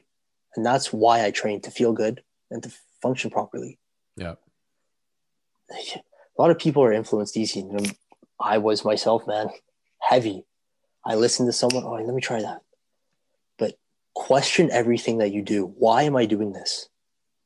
Like, what benefit does it have? Am I going to push heavy bench and wreck my joints and not have a, not be able to last long down the road? Mm-hmm. By, for what? Have like no shoulder mobility and. Exactly. Yeah. Like, what's the point of it? Yeah. And hey, I'm not knocking it at all, man. If Beach Boy wants to go and do three plates, bro, I'm gel. I his triceps, man. Like I said, one of a kind, and I wish I had that. but I think what's I, important to to state in this podcast that we're doing is that there's always a place and a time for everything. Yeah. So although benching three plates is cool, if that's what you want to do, then go for it. We're not we're not trying to say that there's one way to do it. But I think what we're what we both agree on and you know talking at the store all the time, what we both agree on is functionality and longevity. Like is what we're doing good for us and are we going to be able to do it for a long period of time? See at the store I didn't have that mindset, man. Initially initially you didn't. Initially you didn't. I didn't. I was with Beach Boy, man and no, Tony. Oh, bro, bro, I got Skull Crusher through. Oh, bro, my elbow's killing me, bro. Well, Tony, Guys, man. The, the, funny story is uh, he still. T- oh man, oh. he still talks about knee pain, but he's like doing the stairs all the time. He's doing home squats. So I'll never forget one time, man. He comes in. He used to work out at the same gym as me. Okay, at uh, Wynn. He, at, yeah, I used to work at Wynn before he anyways. The original but, time or like even my time? Your time. Oh, okay, okay. Your time. Yeah, man. So I remember we both started at two o'clock. Okay. And um, I see him doing skull crushers with like 60 pounds. And I'm like, okay, this is heavy. Bro. Let me see how this goes. And he's going like halfway. It's, the form wasn't, anyways. Sure. We get to work. It's like three o'clock. We're in the office, and he goes to Sean, and he's like, "Bro, Oh, my You're killing me." Guy, you know what? Fucking yeah. I'm happy you told me a story about him doing skull crushers than a story about you guys in the sauna together. Oh man, no, no, no! Never went in there with him, man. That, that's danger territory. Was it a sauna or a steam room? It was a steam room. it was a steam room, man. He was covered though. I was gonna say, did you ever watch that whole Barkley thing about uh, the bracelet? No. Oh man, I gotta share you that story. I'm, I'm gonna send you the, the link on uh in a, in a text, but it's a story about Charles Barkley and how he got his, a bracelet in a steam room. Hmm. He got a man to give him a bracelet in a steam room. So I'll, I'll just remember this conversation. I'm happy that it was a story about Tony doing skull crushers with you at the gym versus you guys in the sauna together. That's all I'm gonna say. I'll send you the link. Then you have to like think about what I mean when I'm talking about this. So, um, but yeah, I can't tell you all man. Those stories, uh, him, uh, I look back at National Man and I'm like, why did I take sometimes? Why did I take things so serious? Like it was the the jokes and the laughs. Things so seriously, dude. This is coming from Mister Serious over here on the other side of this fucking podcast. As soon as no. one week, as soon as I gave you eight hours less one week, you come into the office, bro. What's going on? Yeah, that's what I, that's what I'm saying. Like, I don't know why I took things so serious sometimes. Way too serious all the time, bro. Yeah, man. Looking back at that, uh, I'll never have a job like National again. Let's just say No, that. not a lot of us will, man. And honestly, it's gonna be it's gonna be tough. And the day I found out, I was working, and uh, what? Rachel called me, and I'm like, dude, my heart, my whoa, my I guess from my childhood there. Yeah. Like met some great people, and I can't imagine. But anyways, but Yeah, man. Uh, it- it's a place where everyone's able to be themselves. I find, and everyone just comes together. If you stay on board and if you've stayed for a very long time, you get to know that we're all very much the same. Like we all have a very similar mindset. We all have a similar taste of humor. Like we all just we're all part of the same. So it- it's going to be tough. man, my heart goes out to them. Yeah. Because it, that job didn't feel like, at least for me, and I was talking to Derek.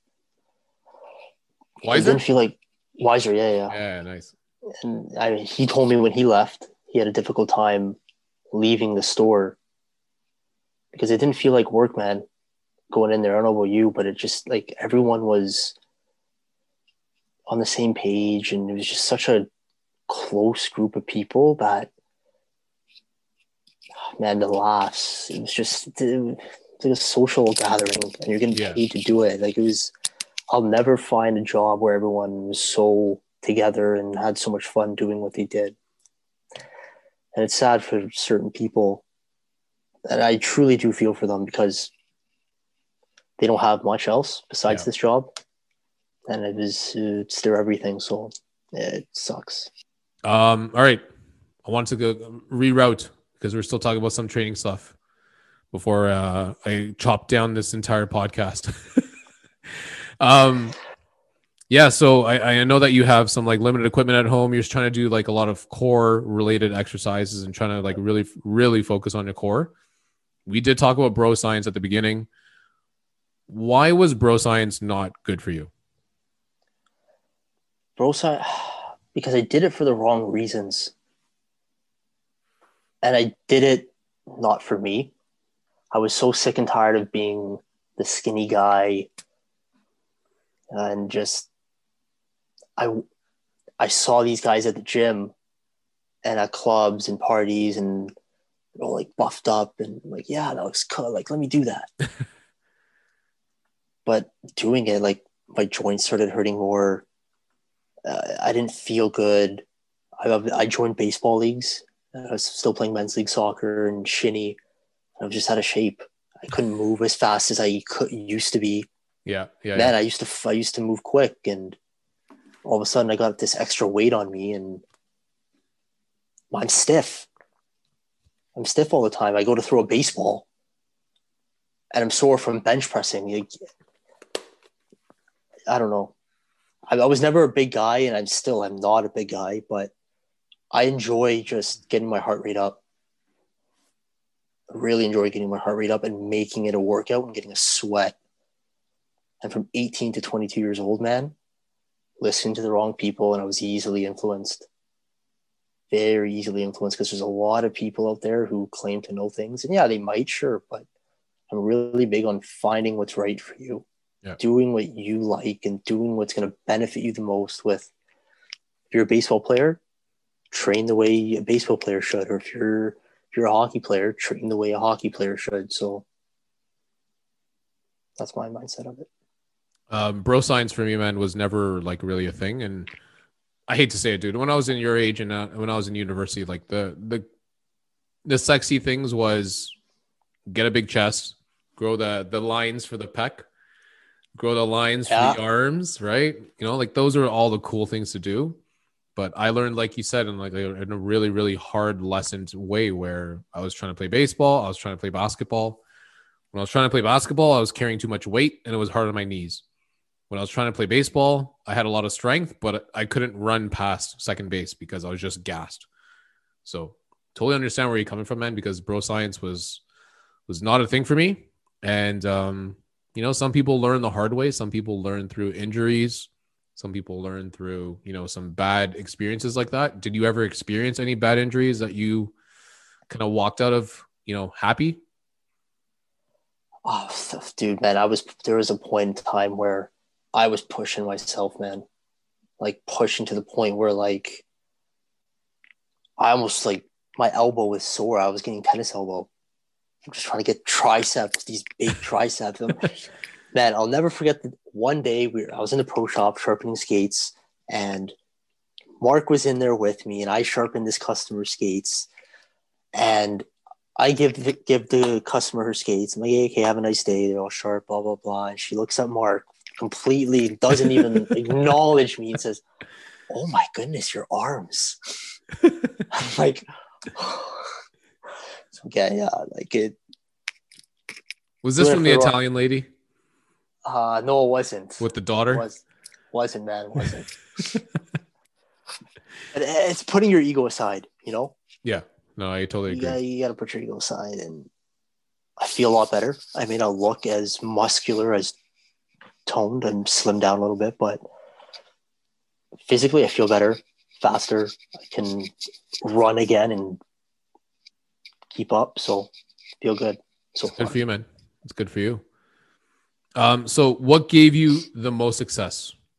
And I know this is a really, really vague question, but out of the whole training and out of the whole exercise and fitness world that we've been through, um, you know, you've been at Wynn Fitness for X amount of years, and you know, RIP Wynn Fitness because I think they are going down and they're under. Sadly, sadly, sadly.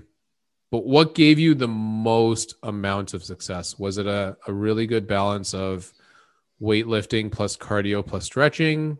Was it one or the other, or was it, like I said, that that balance of everything? What what gave you the most most success? it was taking the time to sit down and realize okay what's important to me asking myself that question why am i doing what i'm doing and for my lifestyle what do i want to do what do i need to do and once i sat down and i asked myself and had this conversation with myself and say okay look your ego is only going to get you into a lot of problems and i found a good balance of mobility and training the right way. So I don't train more than four days a week. That four four days of strength training with cardio for me does it. It's good balance. Balance is important, man. And then my rest days doing the stretching, hydrating, and sleeping. Very important.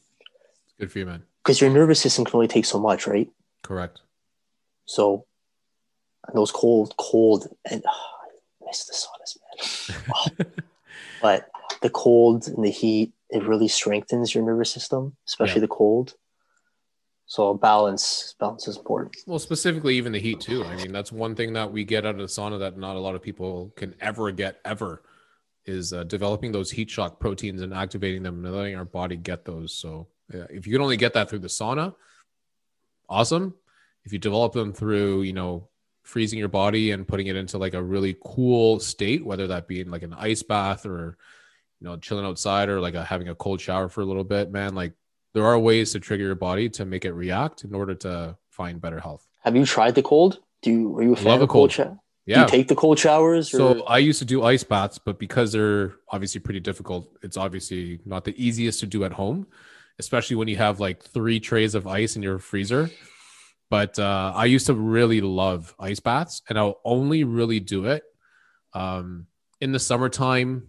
Typically, when we have baseball season, what I would normally do is like sometimes we had like tournament weekends, and we played like two games on a weekend or like two games on a Saturday, and I also had like, you know, some other practice during that day if it was a really long day of activities or if it's like rollerblading. I find rollerblading really kills me sometimes. But those days I'll have to ice bath myself. And if that means I have to go buy a bag of ice just to dump it into my like my tub, I'll do it. I Good love you, ice man. baths, man. I love ice baths. It's tough, especially in the wintertime, man. Being in Wintertime? Canada. Wintertime, not so much. You know what though? I didn't try it. And I've like fucking TikTok, man. I can't stand it. But the one thing I I would do is I, I do have a backyard with a good amount of snow. Um, I'll actually sit back there if I could. I would actually just go walk out and just sit down in the snow if I could. Really? Yeah. Hmm. Yeah. You love Wim Hof then, man. I'll take a look Oh. at it. This guy goes in high, high elevations. I'll take a look at it. I'll take a look at that for sure. Um, I just want to round up the the podcast, man. I don't have any kombucha for you, but I do have uh, this little teaser that I do at the end, or this little bit of help that we try to provide to the listeners at the end of the, every podcast. Uh, if you can share with me and with the listeners three things that you do or three things that you live by that will help benefit someone's health, what are those three things that you can share with everybody?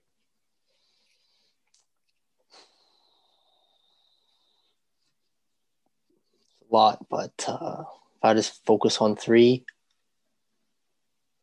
I would say fitness, physical activity, anything. Go for a walk, swing a kettlebell, do something to get your heart rate up. Uh, two, eat foods that are going to make you feel good and are going to help you perform better. Eat for fuel, not for taste and three is sleep. Nice. Don't underestimate sleep. It's better than any pre workout or caffeine drink. or protein shake. Yeah, man. Yeah. And for the listeners, this is a very, very special 26th episode of the Manny Project podcast. I want you to share with the listeners three three memories from national sports that you will never forget for the rest of your life. There's too many to count. uh, national sports was by far the best job I've ever worked. Oh man. Okay, three. Three memories of national sports that you want to share with the Oh. listeners and probably the guys at the store. Are, are you gonna play it for the guys at the store? This is or- going to be played. It's going to be played. Not cutting this. So hopefully somewhat G rated. okay. G rated. Oh, Ah, not G rated. PG 14A. Three memories of national sports Mississauga you'll never forget. well, how can I forget the car driving through the store? I wasn't You weren't even there wor- that day. I wasn't working. I was at the bank across the street. Okay, that doesn't count. Let's cut that out. That doesn't count. Um, That's something you'll never forget. That is definitely something you'll never forget. Three things I'll never forget. Like funny, Anything. Three things you will never forget. man. I was like Petrie. And hold on, time out. Let me let me rephrase this. This does not have to be about when I was there. This is your three national sports memories. Could be the the Joanne times, could be the Petrie ti- Petrie days. Your call. Well, Eric Petrie. Eric Petrie is my is number one. Nice. This this guy was oh, yeah. as crazy as he was. He made work absolutely hilarious, and it leads me into number two. Uh oh, that quick. Eric, Eric, Eric, and Paul had a very unique relationship. Mm. Very unique relationship. So one Sunday, Mr. Dyak decided to go in the pro shop when it was busy Oh, And fuck, I think I remember this. and count screws. World War III almost happened when Eric witnessed him counting screws when there are skates to be sharpened. I never laughed, so he went buck wild on Paul. oh, that that's Number yeah. two? If that's number two, Petrie number one. Paul and Petrie Pro Shop Sunday number Oh, two. man, there's so many. um, I should have prepped you for this question before uh, you jumped on the podcast. num- so is that what number three? Two. We Well, that- uh, you can call that a number one. I think that's one. Okay, so number, number number two would uh probably be Tony Alfano. With um, oh man, there's too many to count, but Give them throw a couple of them. We'll call it two A, two B, two C, like whatever you got to do. the one I told you earlier, man. How he comes in, the. I worked out with him prior to coming coming into work. We started the afternoon shift. He's doing skull crushers, sixty pounds. He comes into the office later on around three three thirty and starts complaining that his elbows are hurting. Man, oh, bro, anything with anything with Tony's reaction. Are you serious, bro? dude, bro, dude, bro. I, You guys, I- you guys in the office with that dude and bro, you guys drove me fucking nuts.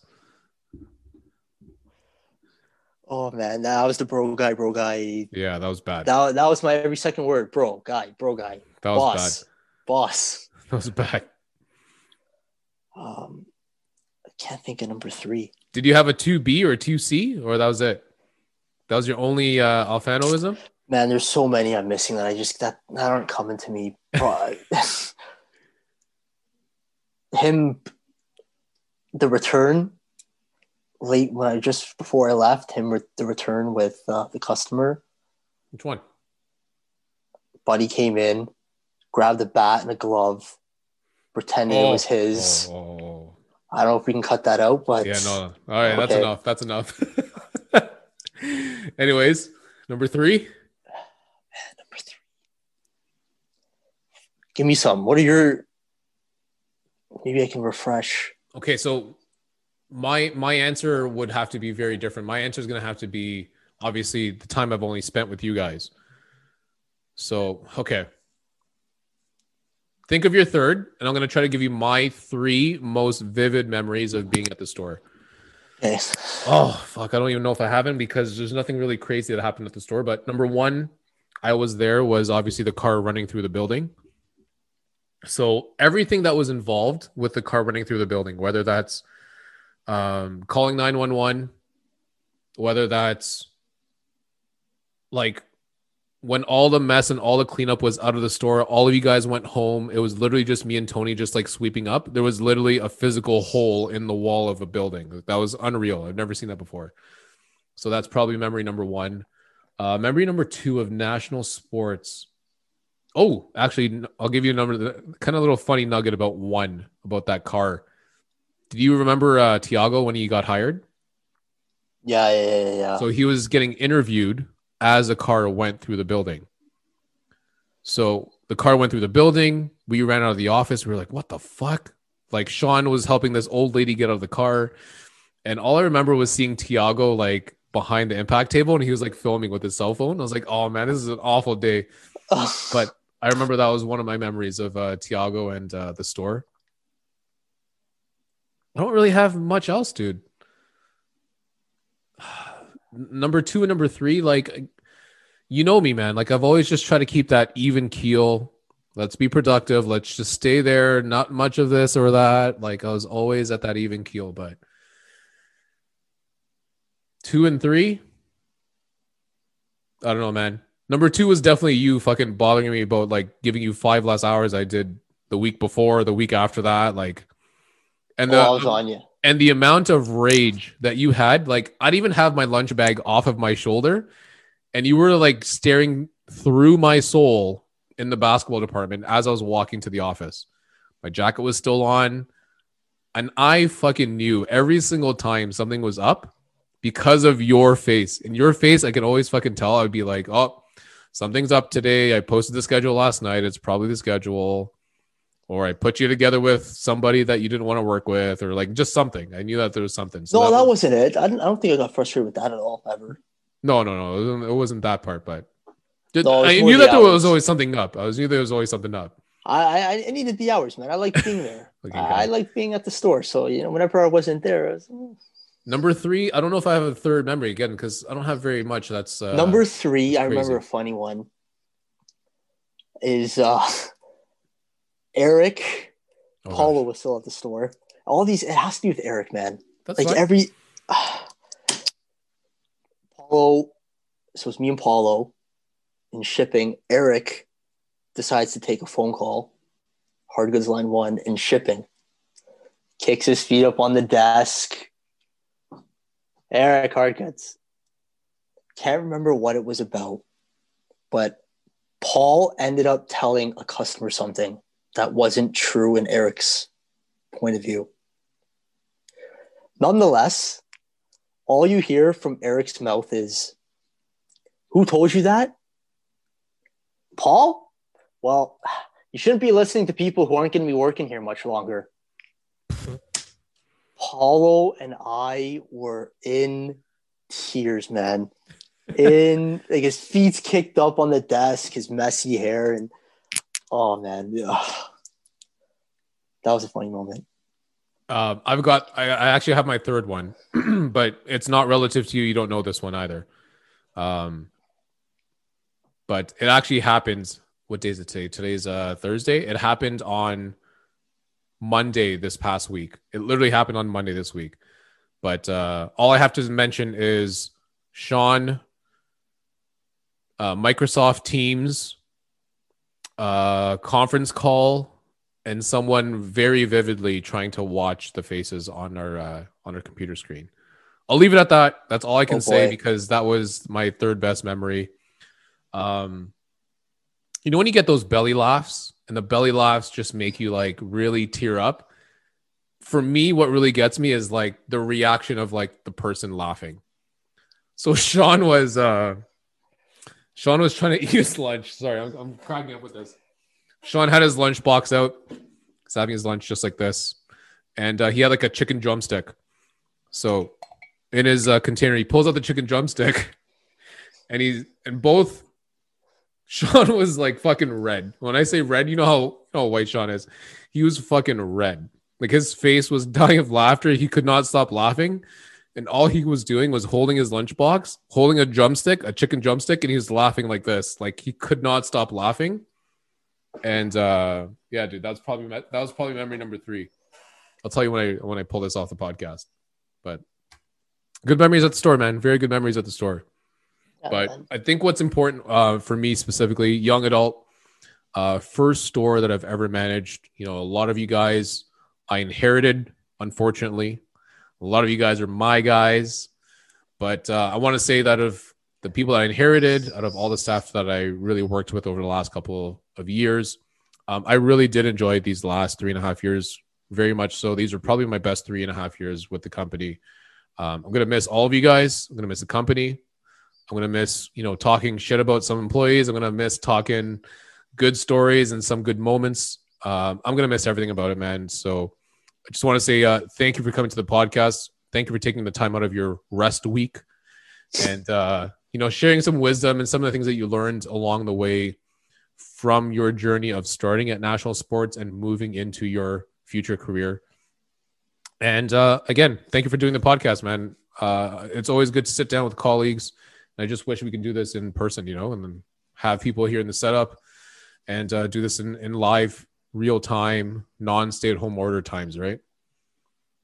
Oh, thank you, man. Uh, thank you for giving me some social interaction to better my health. I appreciate it. Thank you, everyone, for listening to this episode of the Manny Project Podcast. Don't forget to download, like, share, and subscribe to the podcast. You can now listen to the Manny Project podcast now on Spotify, Google Podcasts, and Apple Podcasts. You can also visit our Facebook page and our YouTube channel at The Manny Project.